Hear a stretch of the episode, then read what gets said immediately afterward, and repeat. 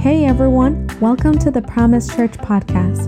At the end of this episode, please take a moment to like us and follow us on Facebook and Instagram at My Promise Church. And to see what else is going on around here at Promise, please visit us at mypromisechurch.com. We hope this message you're about to listen to ministers to you and changes your life. Enjoy.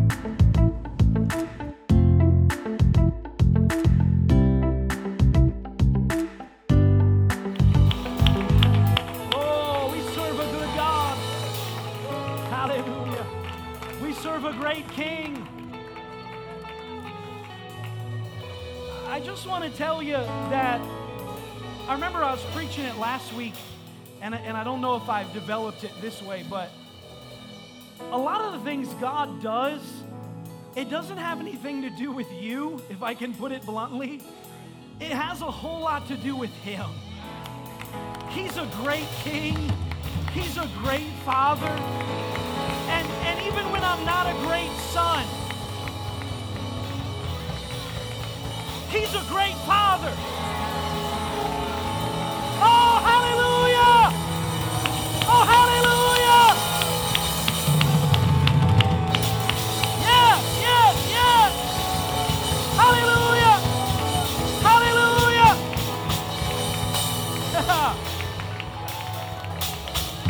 He's a good king. Oh, we have a good king today. We celebrate a good father. Hallelujah. Hallelujah. It feels good to be in the house today. I'm so glad that you're with us. I want to say thank you, as always, to this worship team leading us with anointing. I want to say thank you. Because you know what? Sometimes uh, my pastor growing up said a lot of times the worship leader's on the front row. And I saw a lot of folks worship leading on the front row today. So I love that. I love it. I love it. I love it. I love it. I, uh, I want to I wanna say quickly, stand with me if you're able to. I'm going to go to Acts chapter 2. I am in the book of Acts this month. We started a series last week called Let the Church. And um, last week I preached Let the Church Pray. Um, and uh, this week I want to preach Let the Church Gather. I want to go to Acts chapter 2. If you're turning there, take your time because I want to tell you something else. If you're still grabbing a seat or whatever and getting settled, God bless you. Um, I wanted to tell you this weekend, I know that Conrad did it. Conrad, where are you at? Conrad uh, did it in the. Did it in the announcement video, but um, sometimes I'm still on the porch, and I know some of y'all are too, uh, while that announcement video is going on. I want to emphasize something that's going to be very exciting. It's one of the bigger things that we're doing in uh, this side of the calendar, and that is our Promise Kids weekend. Everybody say, Promise Kids. Everybody say, this weekend. Now, this is going to be an exciting thing because it's, it's really a, a revival, a series of services for our children. It's going to happen in the Life Center on Friday night, on Saturday morning, and then on Sunday morning, while we're having church, they're going to have their thing as well. And God has really been blessing our kids' ministry and all of the kids over there and all of the kids' uh, uh, teachers and, and kids' church volunteers and things.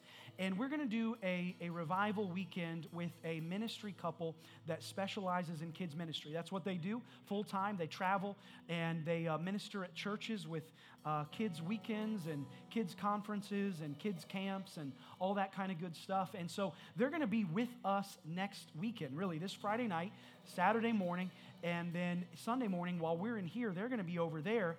And here's what I'm asking you to do. If you have children or you have grandchildren, make sure you clear your calendar. Get everything off of the calendar. Move something around. This, is, uh, this has been on the church calendar for a couple months. So, so move everything aside. Get their, your kids there. And here's the thing I know sometimes as parents, I've got two, uh, seven, my boys are seven and nine. And I know sometimes it's like, oh, there's something at church. They're going to be playing with water balloons or whatever. We're going to drop them off and then gives me and the wife a chance to go to Chili's or whatever. I'm going to ask you, I'm going to ask you, stay, stay. Because because what we're doing is th- this is this is not water balloons. This is not I don't know. They might have water balloons and stuff planned Saturday morning. I wasn't involved in all the planning. But Friday night, Saturday morning, Sunday morning, they're going to have church on their level. They're going to learn about Jesus on their level. They're going to worship on their level. And they're going to even have an altar call, respond to the word on their level. And I'm believing that our children are going to come to salvation, going to be baptized in the Holy Spirit. But what I'm asking, That's good. That's good. That's good. Let faith rise.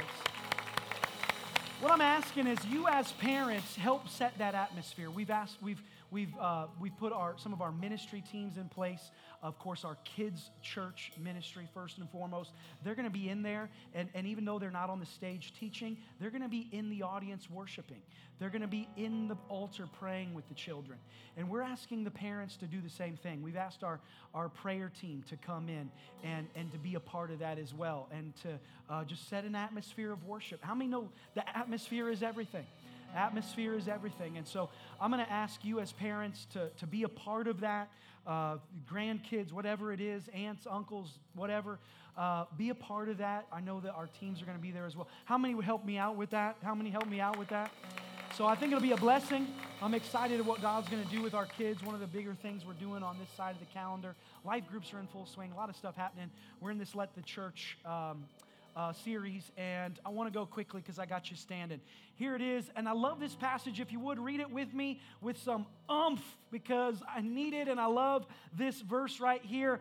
Read it with me. If I drop out, y'all keep going. They worship together at the temple each day met in homes for the Lord's Supper, and shared their meals with great joy and generosity, all the while praising God.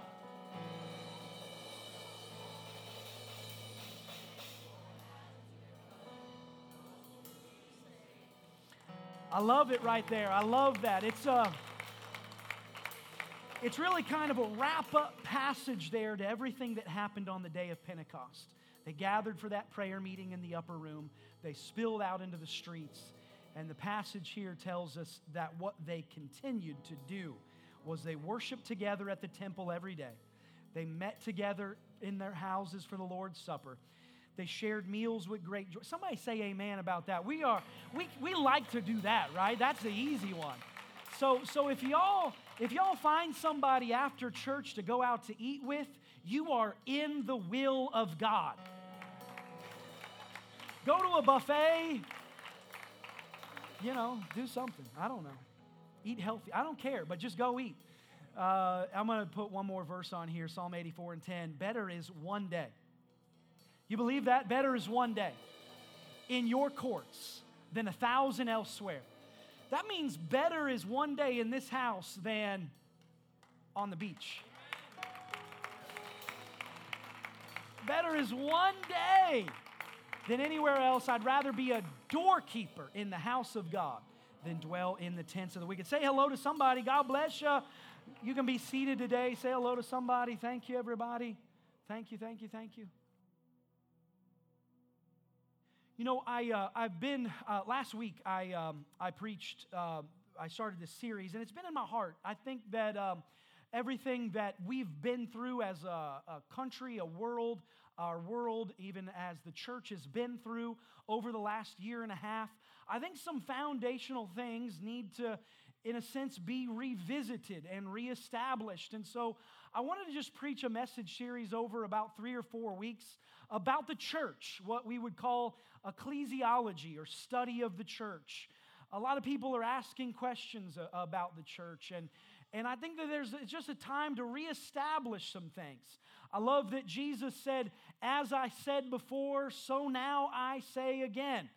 Because when Jesus did that, he gave all preachers everywhere the, uh, uh, the right to repeat themselves sometimes, right? Hey, we've established this before, but let's establish it again. Hey, we talked about this before, but let's talk about it again. And how many know it's good to revisit some things sometimes? Sometimes it's good to get back to some basics and revisit some things. You know, so I, I, wanted to do that with the church. And, and, and last week I, I, I said, let the church pray. And it's a foundational thing of what we do in this in this place that that it is a place of prayer when jesus had the opportunity to define his house he said my house shall be called a house of prayer so his house what is it he didn't say my house is a place where you uh, come and drink coffee, although we got coffee. It's especially for the nine folks, not y'all. Y'all supposed to already be woke up. But as no, he didn't say my house will be a house of coffee. He didn't say my house will be a house of of anything else. He said, My although those other things are great, my house shall be called a house of prayer. So we established that. But a lot of people are asking questions who are we? Uh, who is the church? What does the church do? Uh, what has God called the church uh, to do? Who has He called the church to be? And, and even people are asking their, this question in their life right now you know, is the church an essential part of my life? Is the church something I need to get back to? So many people fell out of the habit of being in church on Sunday over the last year and a half, and people are asking that question Is the church essential? Is the church something that needs to be a part of my life? And we've been asking that question for the last year and a half. What kind of things are essential? I remember we were asking that question Is, is McDonald's essential? Is Walmart essential? Is uh, Amazon essential? No, don't, too many amens on that one. Uh, y'all love Amazon Prime, I see. Uh, we've been asking what is essential. And, and, and, and in parts of our world, McDonald's was open and the church was closed. In parts of our world, Walmart was open and the church was closed. In parts of our world, Amazon was uninterrupted, but the church absolutely was disrupted. And people are asking the question is church essential? And my answer to that is it was essential enough for Jesus, the Son of the living God, to spill his blood and die to purchase the church. Now, he didn't die to buy brick and mortar or stucco, but he died to buy the salvation of you and me and for the church to gather together in his name. I told the first church, uh, first service that, uh, you know, I, I, I, love to preach milk and, and get everybody excited. And I love that. And, and I think even Paul loved to, to give milk. But he said, I'd rather give you meat today. He said, You're not ready for meat. You're still babies. You're still on, you're still on milk. But I just feel like the church is ready for meat because I don't know about you, but if you said, hey, let's go for a milkshake or let's go for a New York strip steak, every single time I'm going for the New York strip steak. I'd rather have meat. That's just me. That's just me. So uh, it might be a little meaty today, but I think it'll be a blessing to you because I like New York strip better than milkshakes. Uh, but let me get back to it. I, I don't think Jesus died for McDonald's. Jesus didn't die for Walmart to be open. He didn't die for Amazon to stay open. And, and I like McDonald's. I really do like McDonald's, but I ain't dying for McDonald's. I'm not dying for Walmart. And his life is worth more than my life. His blood was worth way more than my blood. And Jesus died not to purchase McDonald's, not to purchase Walmart, but Jesus died to purchase the church. And if Jesus thought the church was valuable enough to die for, I just tell you, it's good enough for me to live for. It's good enough for me to stand for. It's good enough for me to give my life for. If Jesus died for the church, Oh, somebody help me preach today. If Jesus died for the church, I ought to be able to live for it. I ought to be able to live for it. You know, Jesus is a church builder. And if you want to build the church, pick up a hammer, pick up a trowel, and get right next to Jesus because Jesus said in Matthew 16 and 18, I will build my church. So if you want to be on the side of Jesus, build the church. If you want to know if Jesus was here in the flesh, what he would be doing, he'd be building the church. If you want to do what Jesus would be doing, build the church. I, don't want to. I don't want to uh, embarrass anybody, but I just got to brag on the church a little bit today. Is that all right? They're not even in here. They're not even in here. They were in the first service. There's a young couple in the church. I, do I see, was Ruby in here? Ruby next door and the kids. Ruby's daughter is nine months pregnant. Her husband and her were in the booth in the first service. I'm telling you, she's about to have the baby, but she's building the church. because somebody needed to put words on the screen. And I just I saw them coming in today and I and I knew that the baby was near and I just thought God bless them cuz if they don't if they came to the house of God, I don't have any excuse not to come today. Cuz I ain't 9 months pregnant. I'm not 9 months pregnant. I'll leave that one alone. Get myself in trouble. Okay, the church is, I want to tell you, the church is not a building, but it is a gathering. So it, it's not the stucco or the brick, but it is the gathering. So the church is not a building, but it absolutely is the gathering. It is the gathering of God's people. How do you know that? Well, Jesus defined the church, he defined his house by saying, My house is a house of prayer. But that Greek word church means ecclesia. Ecclesia in the Greek is literally a gathering. That's what it is, a gathering. So, what the church is, is a gathering of God's people. Maybe somebody said, I thought a church was a building with a steeple. No. If the church was gathering under a tent, the tent would be a church. If the church was gathering in a temple, the temple would be a church if the church was gathering in a parking lot, the parking lot would be a church because the church is not a building, but the church is a gathering of God's people. That's what the church is. And so the church is a gathering of God's people called out from their homes, called out from their workplaces, called out from their villages, called out from their neighborhoods to gather in what the Old Testament called a tent of meeting. It was the tabernacle. That's what the tabernacle meant is it was a tent of meeting. It was a tent of congregating. And of course, you know, at one point David got all riled up and said, "Lord, I'm just the king of Israel. You're the king of kings. And it's not right that I live in a palace and God, you live in a tent let me build a house for you to dwell in. And God said, David, it's not for you to do, but I'll put that calling on your son. And David gave all of his wealth and all of his inheritance earmarked to build the house of God because he wanted God to have a dwelling place and a place for God's people to gather together. And so I'll just tell you whether it was a tent or a temple, if God's people gathered there, it was the church. Whether it was a tent or a temple, if God's people gathered there, it was a holy place. I remember a, a, year ago, we were doing three services, two in here, one in the afternoon outside during COVID and everything was crazy. And we were doing an outside service. And, and was, was this more holy than the parking lot was?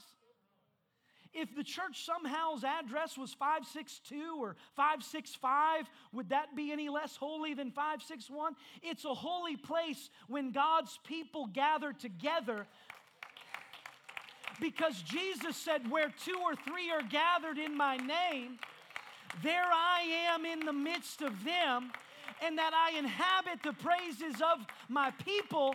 So when God's people gather together, God is there, and wherever God is, it's a holy place.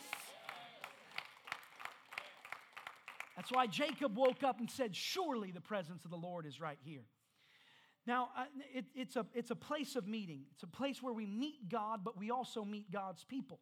And so the plan of God was that six days we work, we go about our business, but one day we come together to worship Him with God's people.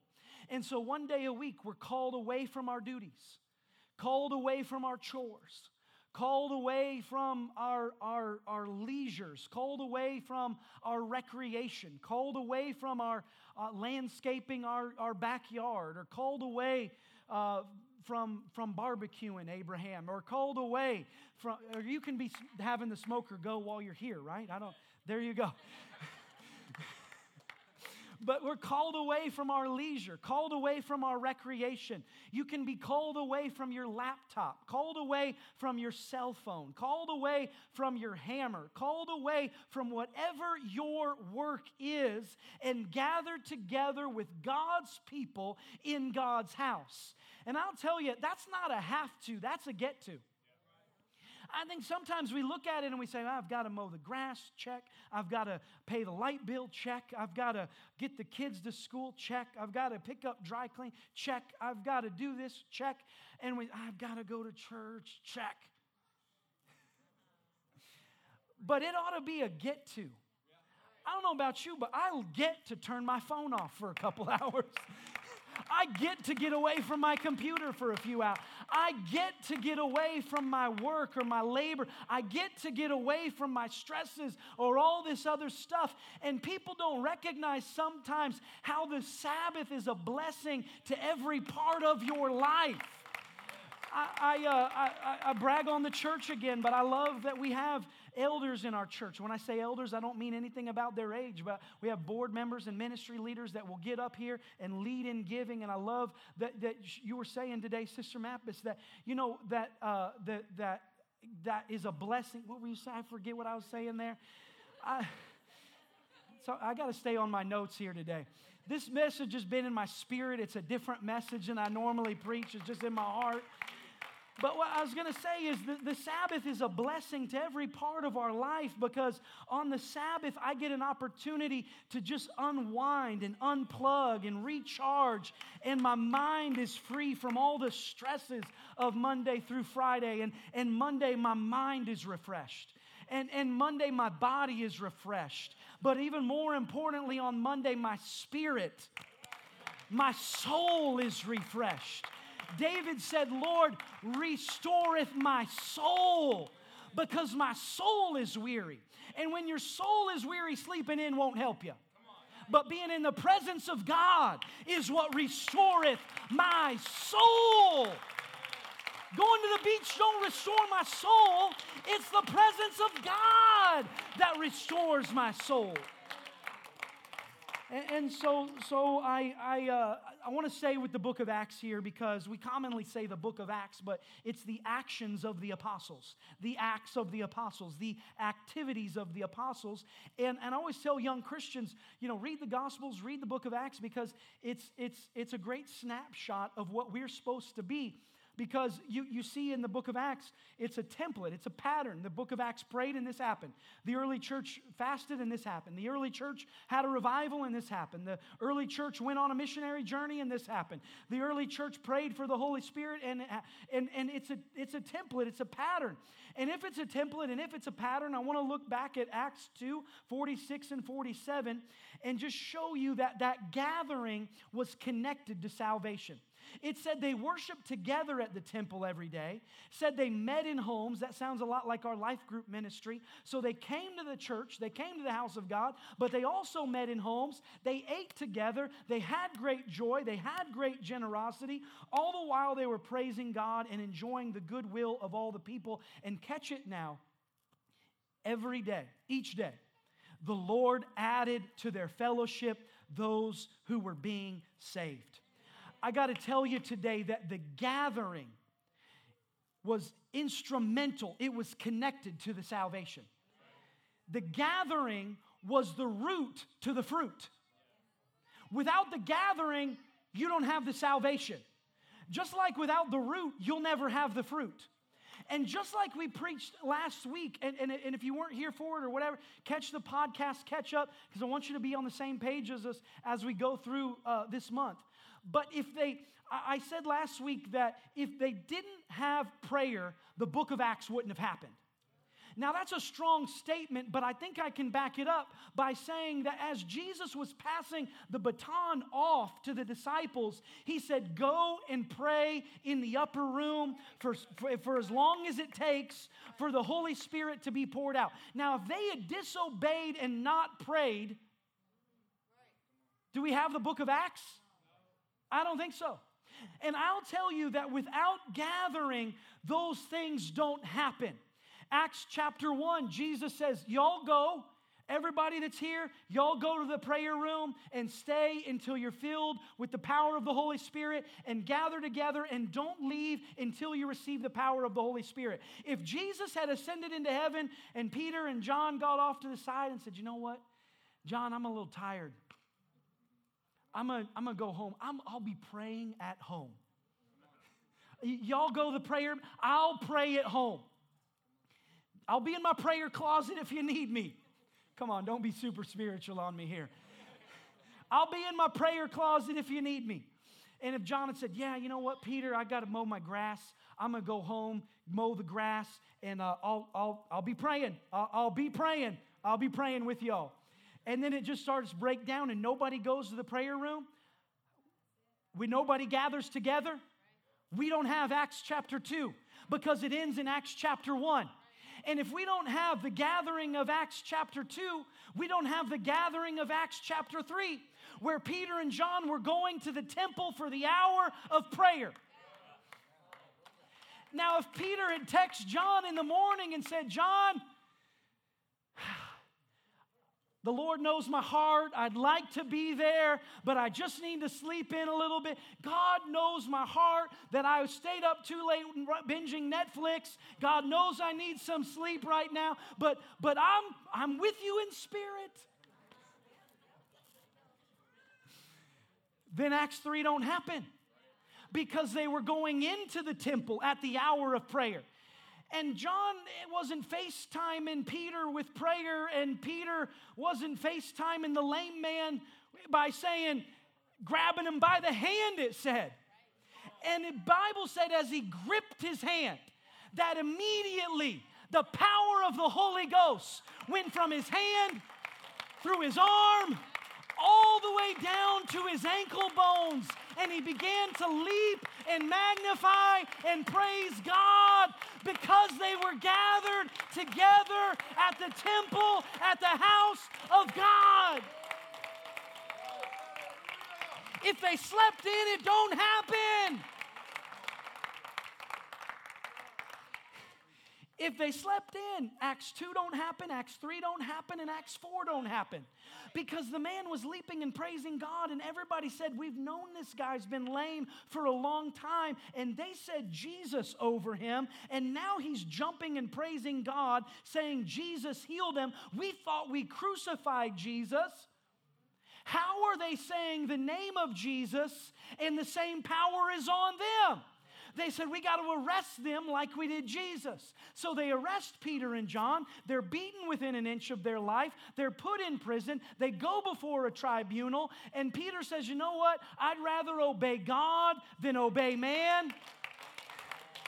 And I'm not going to stop preaching Jesus.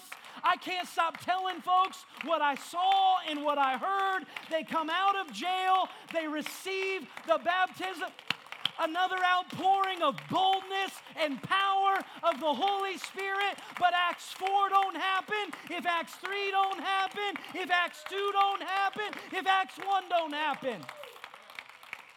God's people had to gather. Do you got one more in you? Acts 8. Philip goes to Samaria. And he's like, well, you know what? If God can baptize the Jews in the Holy Spirit, maybe half Jews can receive the Holy Spirit. And he goes and preaches to the Samaritans.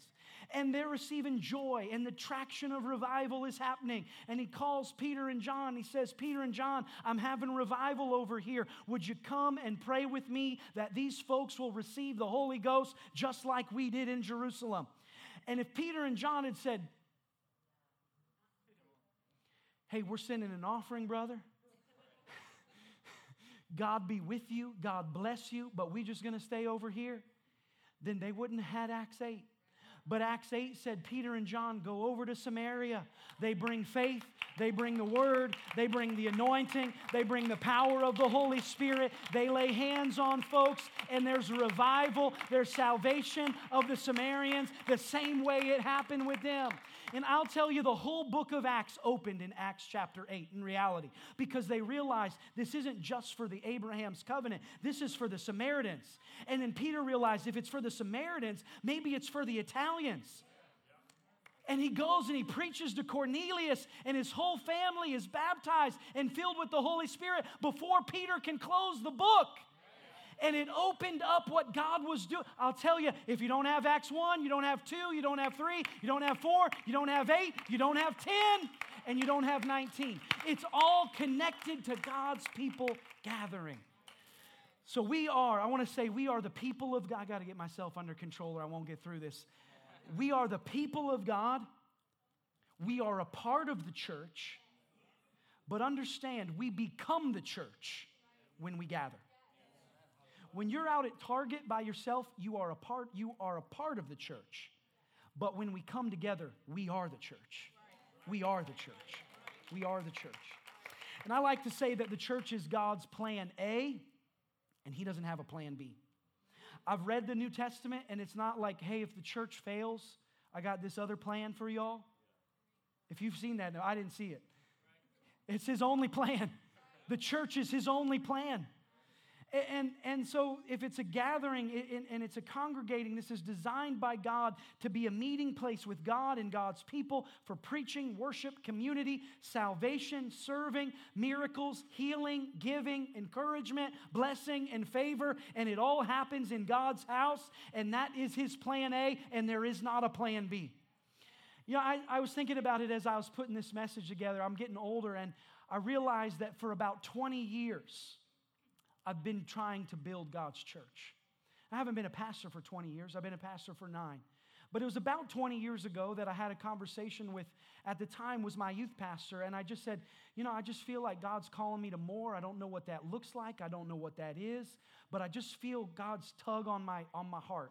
And I just, I, I just can't just sit by anymore. I want to do more.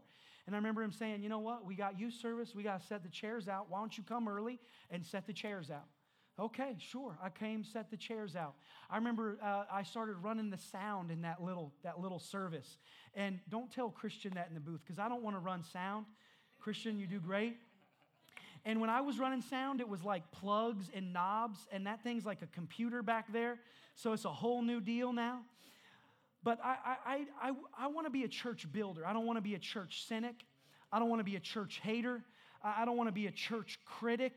I, have been born and raised in church, and, and I want to be on the side of what Jesus is doing. I want to be I want to be on the same side as what Jesus is doing. Uh, Jesus said. Uh, in Ma- let me see Matthew 16 and 18 again, Carlins. He said, I will build my church.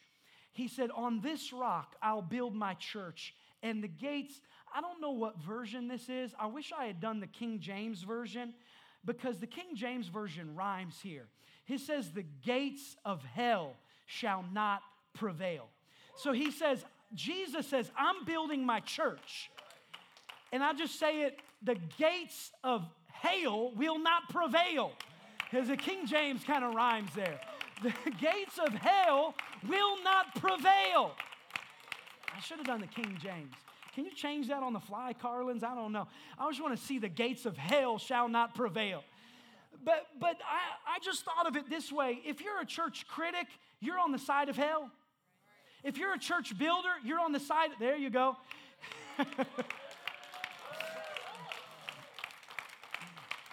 Great job, Carlins if, if you're on the if you're a church critic and a church hater and a church cynic and you find everything wrong with the church you're on the side of hell. But if you're building the church you're on the side of jesus. I want to be a, on the side of jesus. That's why david said i'd rather be a doorkeeper in the house of god than anything else anywhere else. I'd rather be on his side than anything else. I, I, uh, he said, Better is one day in your courts. I'd rather be a doorkeeper in the house of God than anything else. And I, I thought about it this way I'd rather be a chef than a food critic. I'm, I'm, I'm be honest. I, can I just be real here? I, the first service let me be real right here. I, I, I don't like food critics. You got some poor guy that cooked this fried chicken dinner, and then the food critic comes and says there's too much paprika in it. Excuse me. Somebody went out and wrung that chicken's neck, defeathered the thing, butchered it, quartered it, dried it out, rinsed it off in water, trimmed the fat or whatever you do there.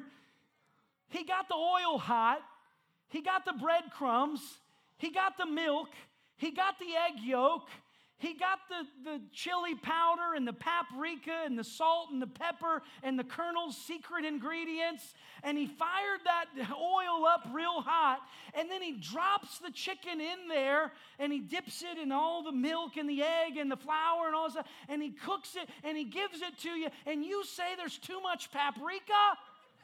I'd rather be a chef than a food critic. I'd rather be the movie maker than the movie critic. I'd rather be the quarterback than the Monday morning quarterback. I don't like those sports analysts that look at the film for 12 hours and then Monday morning they say, you know what, you should have ran this way and thrown to that guy. He had 300 pound linemen running him down and tackling him. Of course, you can criticize it. And I just tell you, you could criticize the church if you want because we're imperfect people. We're flawed people. We need the goodness of God. We need the grace and mercy of God. I'm imperfect. You're imperfect. But God is perfect. And when we come together and praise Him, we're better together. Oh, somebody ought to praise God right there. If the church was full of perfect people, I wouldn't be here. And I don't know if you would either. I thought about it this way Jesus is coming back for a bride without even a wrinkle in her dress, and without a spot, and without a blemish. I don't want Jesus to come back and say, You gave my bride a black eye. You pointed out the wrinkle in her dress. You pointed out the spot on her dress. I want to be a part of what makes the bride beautiful. I want to be what makes the bride beautiful. I want somebody to come in here and say, My goodness, those folks were nice. My goodness, I had 10 folks shake my hand. My goodness, she sang with anointing. My goodness, that guy on the drums was killing it. My goodness, that church loves people. My goodness, that church is generous. My goodness, that church has joy. I want to be a part of what makes the bride beautiful want to be a part of what makes the bride beautiful. I got to move quickly into my notes here. First point is, I won't preach too long. First point is, gather because God's house is my home. I want you to get that in your spirit today. God's house is your home. It's your home. This is your home. I joke with people that I haven't seen for a few weeks. I say, I wrote your name on that chair. Nobody else can sit there till you come back. Because I want them to know this is their home. I want them to know they have a chair here. I want them to know they have a place at the table. It said in Acts 2:46 they worship together at the temple each day. Now, we don't hold a church service here every day, but with all of our ministries and life groups and kids' things and youth things and men's things and women's things and all those good things, I feel like there's something here almost every day. And there was a principle here in the book of Acts that at the time the, birth, the church was birthed, that church is a priority that church is a consistent thing in my life, that I'm dedicated to the house of God, that I want to be in the house of God. I, I, saw a stat, and this was from 2019. God help me when this stat comes out again. But the stat in 2019 said, this was pre 2020, said that the average Christian American goes to church one time a month. And I thought, if God's people only come one time a month, they're probably missing each other a lot. And that's not a church. That's like Walmart. I don't know anybody in Walmart, but this is my family. I ought to see them every week. I ought to know them. I ought to be in God's house with them. That's a church family. That's a body. And I, uh, I pray for this, this guy, and, and he's a good guy. I uh, saw I was out at a restaurant recently. A guy came up to me and said, "Are you, you a, you're a pastor, aren't you?" And I, I was like, "Yeah." do I, I know, do I know? I, and I feel like I'm pretty good with names and faces, but this one had me off balance. And I was like, yeah, yeah, yeah, yeah. I know, do I know you? And he's like, Pastor Brian, right? Pastor Brian, Brian? And I was like, close. close enough, Ryan. He goes, I go to your church. I was like, oh, yeah. when? well, it's been a little while. You know, it's like, uh, Purpose Church, right? Purpose Church. He didn't really say that, but it would have been funny if he did say that. He did have my name half wrong. Ronald or something.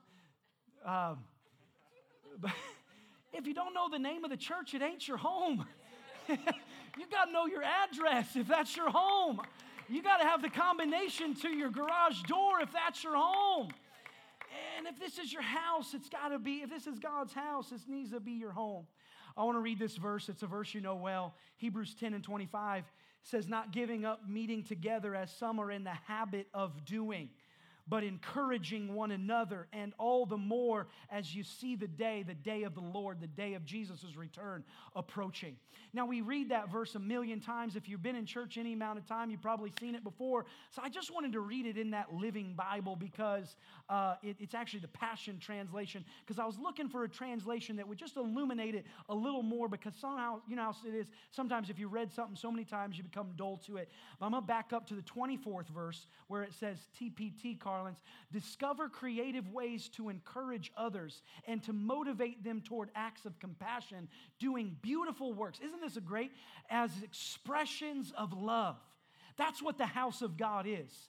Just find new ways to encourage somebody. Encourage them toward righteous things, compassion things, beautiful things, loving things. Encourage them to that. Verse 25, and it says, This is not the time I feel like it's speaking to them in that day, but it's speaking to us today. This ain't the time to pull away. This isn't the time to neglect meeting together. As some have formed the habit, notice you're either in the habit of meeting with God's people or you're not in the habit of meeting with God's people.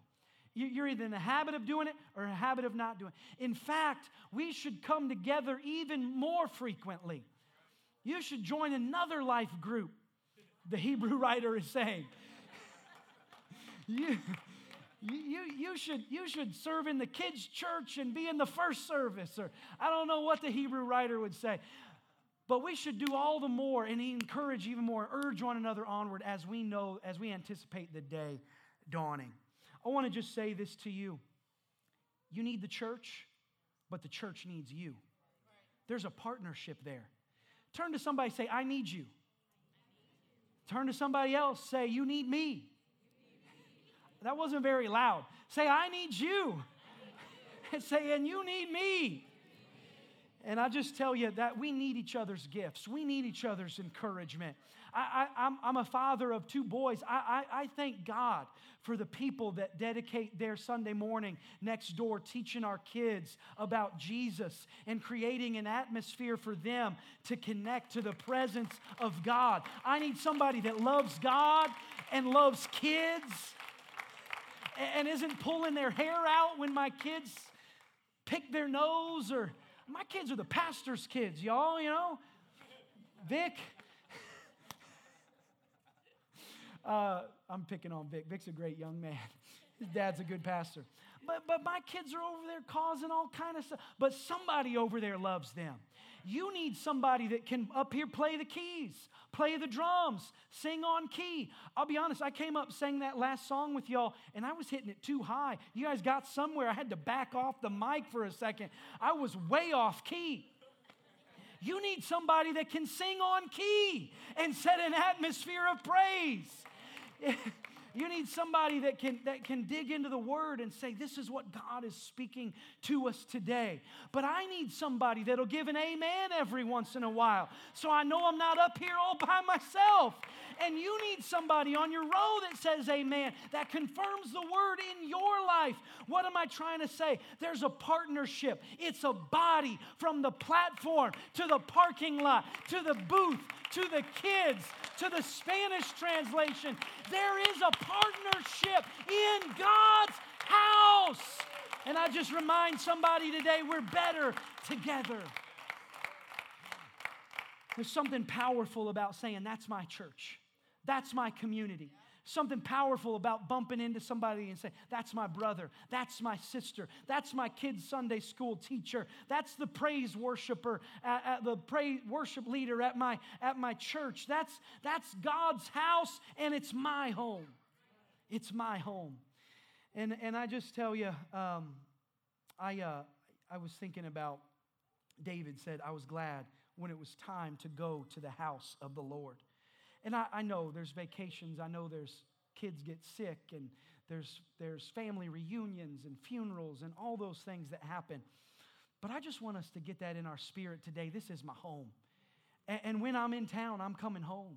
I, I, we live in a beautiful area that people they, they, they vacation to. And I feel like every week there's somebody that's on vacation, and I'll introduce myself. You live in the area? No, we're from, you know, we're from Toledo. We're just on vacation. What a great way to live. They're on vacation, but they're looking to be in God's house with some of God's people. That's a great way to live. I teach this verse in Next Steps as we welcome people into our church family. Ephesians 2.19, um, it says, you are a member of God's very own family, and you belong in God's household. Oh, I love that verse so much. That's one of those verses you ought to write down, put on your dashboard or your mirror. And, and I just want you to get that in your spirit. You have a family here. You belong in God's house. You have a place here. This place is better when you're here. You have a family, and you are in God's house. You're in God's house. Somebody said, You know, can you be a Christian without a church family? And I, and I don't know, that's a good one. I heard Brandon just say no, and, and that's okay, Brandon. I don't know. I thought about it this way you know what? A zebra is still a zebra if you don't have a herd, but he might get eaten by lions. so you might as well be in the herd uh, with God's family and in God's house. I feel like it's good to have a, a herd and uh, be in God's family. You know, um, second thing I want to tell you quickly uh, is that we ought to gather we, want we ought to gather, when we gather in this house, we ought to gather with an expectation. I wonder how many people drove here today saying, you know what? I'm going to the house of God, and in God's presence, anything can happen. I just want to remind you today that one moment in the house of God, God can do more than you could do in your lifetime. That's why David said, One day in God's house is better than a thousand elsewhere. Because God could do something in one moment in his house that it would take me a thousand days, 10,000 days, all of my days. I couldn't do what God can do in one moment. And it said here in, in Acts 2 46, 47, I put B there, Carlins, with great joy and generosity, all the while praising God and enjoying the goodwill of all the people. I just want that to always be Promise Church. When you come here, you're expecting joy. When you come here, you're expecting generosity. When you come here, you're expecting praise. When you come here, you're expecting good people and good things to happen and just saying, you know what, God is good and He's going to meet with me there. And I just love getting to God's house. That's my home. And Promise Church has joy and goodness. And I just can't wait to get there. You know, I got to brag on the church a little bit. I love our church so much. You know, a year and a half ago, we took a step of faith because really for a few years, our church had just been absolutely packed. We, the ushers were always hustling and sweating and bringing in more chairs. We'd be all the way to the back wall, and it was just uncomfortable. And I knew that people would come and visit. They couldn't find a seat. Sometimes they'd just be standing in the back. It was super awkward. And, and then everything happened, and, and we decided we're going to go to two services. And it was, it was a challenge challenge because not only were we dealing with the height of COVID, but we were also, uh, one of the things that's very challenging when you split your services is you, you split your people up as well, right? And when you split your people up, you split your worshipers, you split your ameners, you split your, uh, like I was saying, sometimes the worship leader can be on the front row. You split those folks up. Brandon's my worship leader on the front row, you know, just getting the worship going sometimes. Abraham's my worship leader, Javier, some of these guys, Nelson, I, some of y'all, I'm, I shouldn't do that. So a lot of y'all are worship leaders, uh, but, but, but you split them up. And sometimes I'd go away, I'd be like, good Lord, I must have missed it in the nine, or man, I must have missed it in the 11. But what was happening is maybe all the worshipers were in the 11, or all the worshipers were in the 9, or all the aisle runners were in the 11, and, and, and all the ameners were in the 9, or whatever. But here's where I want to brag on the church is the church, we got a full house here in the 11, and I just thank God for that. We got a full house here, and we had a great crowd in the 9 as well. And God is blessing us, and people are getting back and, I'm, and getting back with frequency. And that's why some of this is in my spirit. But, but as that's happened, so many people have stepped up and they realize there's a vacuum of worship in the house today. And I'm gonna step in and be the worshiper if nobody else is gonna worship and say, I don't know what you came to do, but I came to praise the Lord. I don't know if you're to say amen, but I'm going to say amen because I want the favor. I want the blessing. So be it unto me. Oh, somebody ought to give God a praise right there. You ought to gather with expectation every time you come into the house of God and say, Today, somebody's going to be saved. Somebody's going to receive a miracle. Somebody's going to be healed. Somebody's going to be baptized. Somebody, it's going to be there one day. And I can't wait to see it. And you come with that expectation and be loud about it. Psalm 26 7, David says, proclaiming aloud doesn't say mentally ascend silently in the bottom of your heart.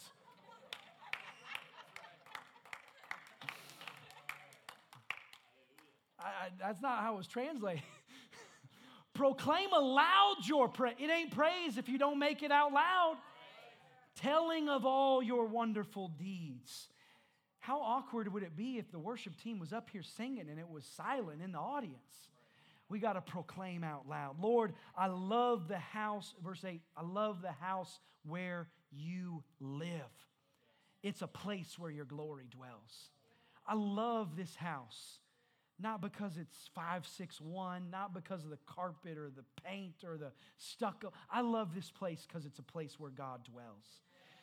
You know, um, I, uh, I, I, you know, with people of God, they gather, we gather and, and it becomes a sacred place, a special place. I got just another thing here to say. This is why David had this expectation. Is he realized that if God's there, anything can happen. If God's people are there, anything can happen. And that's why he had that expectation that better is one day there than anywhere else. Jesus raised expectation for what can happen when his people come together. He said in Matthew 18 18, Truly I tell you, whatever you bind on earth will be bound in heaven.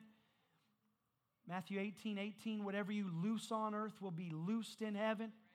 Verse 19, again, truly I tell you that if two of you on earth agree about anything they ask for, it will be done for them by my Father in heaven. For where two or three gather in my name, there am I with them.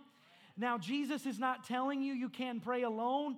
You ought to pray alone sometimes. You ought to get in your prayer closet. He's not saying that, but what he is saying is there's a special grace, a special favor, a special anointing when God's people come together and pray in agreement.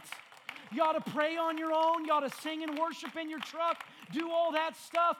But there's something powerful when you come into this altar and say, Javier, Abraham, I need some brothers to put their hand on my shoulder because I'm praying for my family. I'm praying for my business. I'm praying for my children. I'm praying for a blessing. I'm praying for a chain to break. I'm praying for a breakthrough. And Jesus said there's a special anointing on that prayer. It's a special anointing on that prayer. You know, there's a law of first mention that theologians talk about basically that the first time something is mentioned in the Bible that it's foundational. Now, I would not make a gospel out of this. All of the Bible is inspired and profitable for reproof and teaching and doctrine. But I have found that to be a good rule of thumb that the first time something is mentioned in the Bible, whether it's prayer or worship or salvation or whatever, that it's a foundational text. And the first time the church gathered together and God called it a place where he lived or where he dwelt was Exodus 25. How many know the Bible tells us that Israel is an example for the church? For good and for bad. I don't have to make the same mistakes they made. But, but what happened at this point is God's people, before Exodus 25, they had come out of Egypt. That's a sign of the church coming out of sin, coming out of bondage, out of, out of traps, and, and, and walking with God. And as they, they crossed through the Red Sea, that's a, a type of baptism. And, and as they were wandering in the wilderness, it's a journey of sanctification. And, and as they're led by the pillar by day and the cloud, the cloud by day and the pillar at night, it's a sign of being led by the Holy Spirit. And that manna is falling every day. It's a type of the Word of God in their life.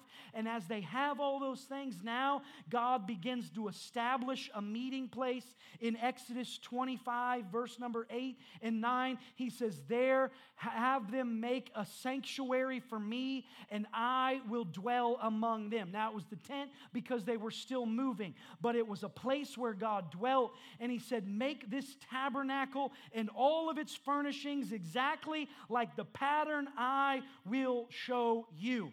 I want to tell you today that the house of God is a place where God dwells and raise expectation today because if God is there, anything can happen. I love the passage where Jesus goes to his hometown and it said he could not do many miracles there because the peoples did not raise their expectation. They said it's just Joseph's boy, he's just a carpenter's son. But I got to tell you, Jesus is the same yesterday, today, and forever, whether he's in Jerusalem, Samaria, Bethlehem, don't matter where he's at.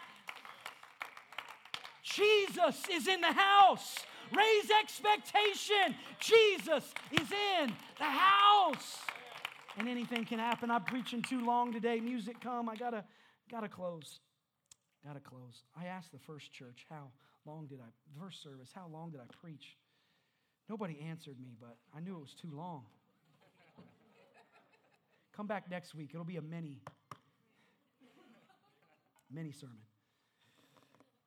You know, the third thing here is, is, is I had to get my English right on this, and I didn't on the screen. Be a gatherer and a bringer. Be a gatherer and a bringer. Hang with me for just a minute because I'm about to close. Be a gatherer and a bringer. Is my English right on that? Gatherer and a bringer? Those are both words, right? Okay, I'm seeing some nods, yes. Do I have an English teacher in the house? Where's Conrad at? Thank you. Gatherer and a bringer. So I'm gathering here, but I'm not gathering here just to keep it all to myself. I want to be a bringer. It said in verse 47 that because, really because of the gathering and all the things that they were doing, God began, see, He's the one that adds. We can gather, we can worship, we can pray, we can, we can be generous, we can do all those things. But it's the Lord that adds those who are being saved. And, and this is on my heart today just to challenge the church that I don't want to just be a gatherer where I just sit on the pew and soak it all up for myself. I don't want to be a gatherer that just, yeah, it was a good message, it was a good song. I got to see my friends and we went out to eat. And, but I want to be a gatherer and I also want to be a bringer. Because there's people in our world who are hurting, who are lost, who are addicted, who are depressed, who are suicidal who have marriages falling apart, who have children who are wayward, who are, are hurting, they're in poverty, they're in sickness, they're, they're struggling, they're, they're trapped by sin, they're in condemnation, they've gone through tragedy, they are weeping and crying themselves to sleep. They are drinking themselves to sleep. They are constantly hurting. They are constantly in pain. They've walked through a dark time. They're living in hard times. They are, they are hurting. They are crying. They are in pain. They are suffering. And sometimes the church forgets that we have the answer, that we know where to bring them, that we can bring them into the presence of God that I know the He.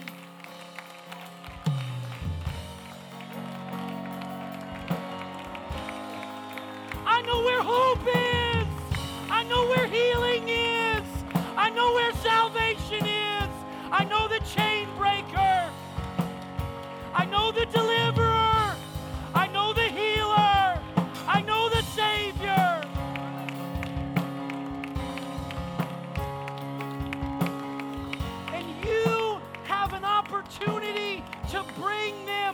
Jesus. And sometimes the church forgets I have no the answer. You're hurting. You're sick. You're addicted. You're bound. But I know the answer. And I can bring you to his house. You see, I can bring them into his presence. I can bring them to the feet of Jesus. I can bring them to his house. If you're standing, stay standing. I'm going to close quick, but I just want to read this real quick. It said in Luke chapter 5 that some men came carrying a paralyzed man on a mat and they tried to take him to the house to lay him before Jesus. Jesus was in this house. And when they couldn't find a way to do this because of the crowd, they go up on the roof and they lower him on his mat through the tiles into the middle of the crowd, right in front of Jesus. And when Jesus saw their faith, he didn't see the young man's faith. He didn't see the man on the cot's faith. He didn't see the paralyzed man's faith.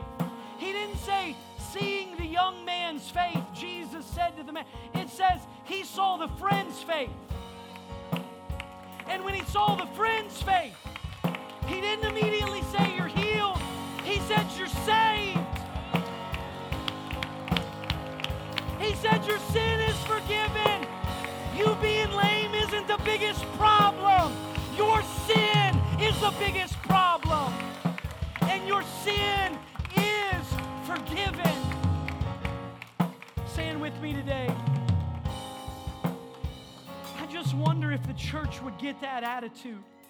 I don't know if that guy came to church kicking and screaming. I don't know if he came to the house where Jesus was kind of embarrassed. But he had friends that wouldn't be turned away. They tried to come in the door, there's no way to get in. They tried to get in the window, there's no way to get in.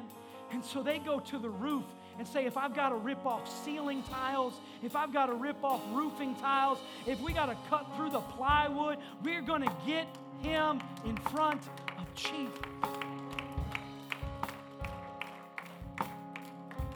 And, and, and here's, what I, here's what I want to close with.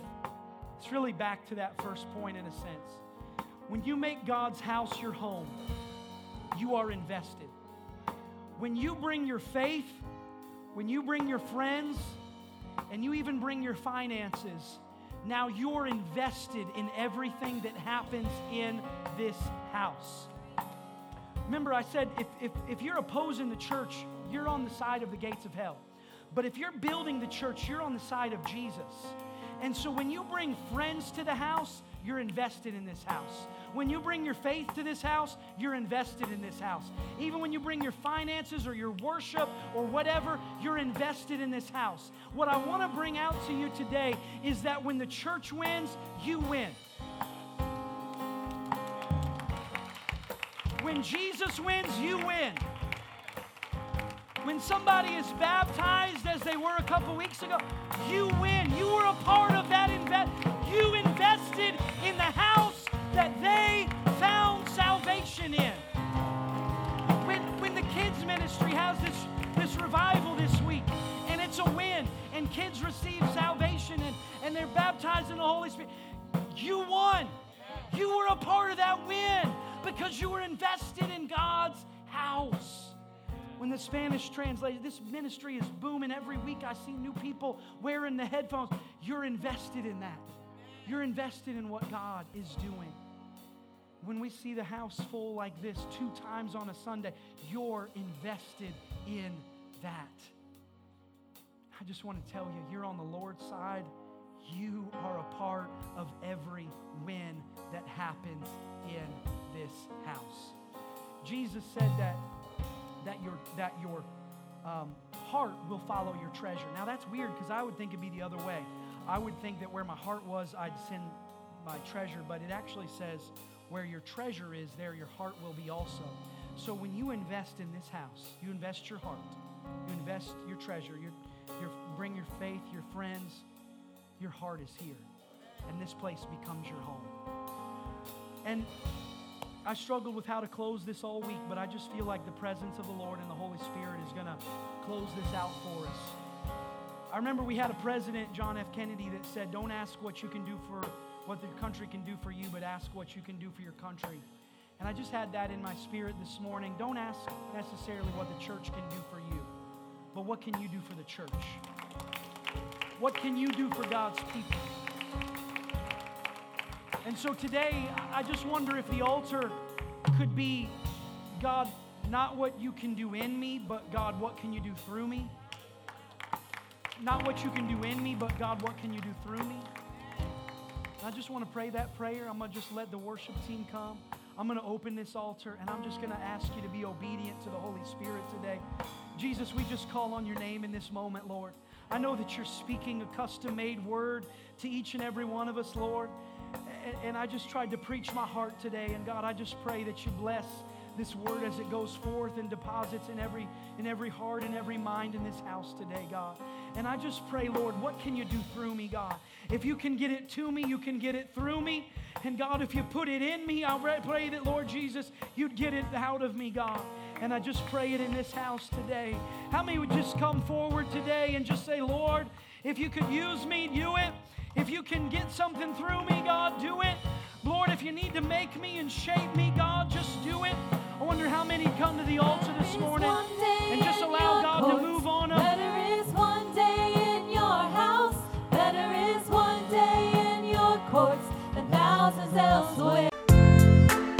Once again, thank you so much for listening. Share this message with a friend and don't forget to hit subscribe. See you next time.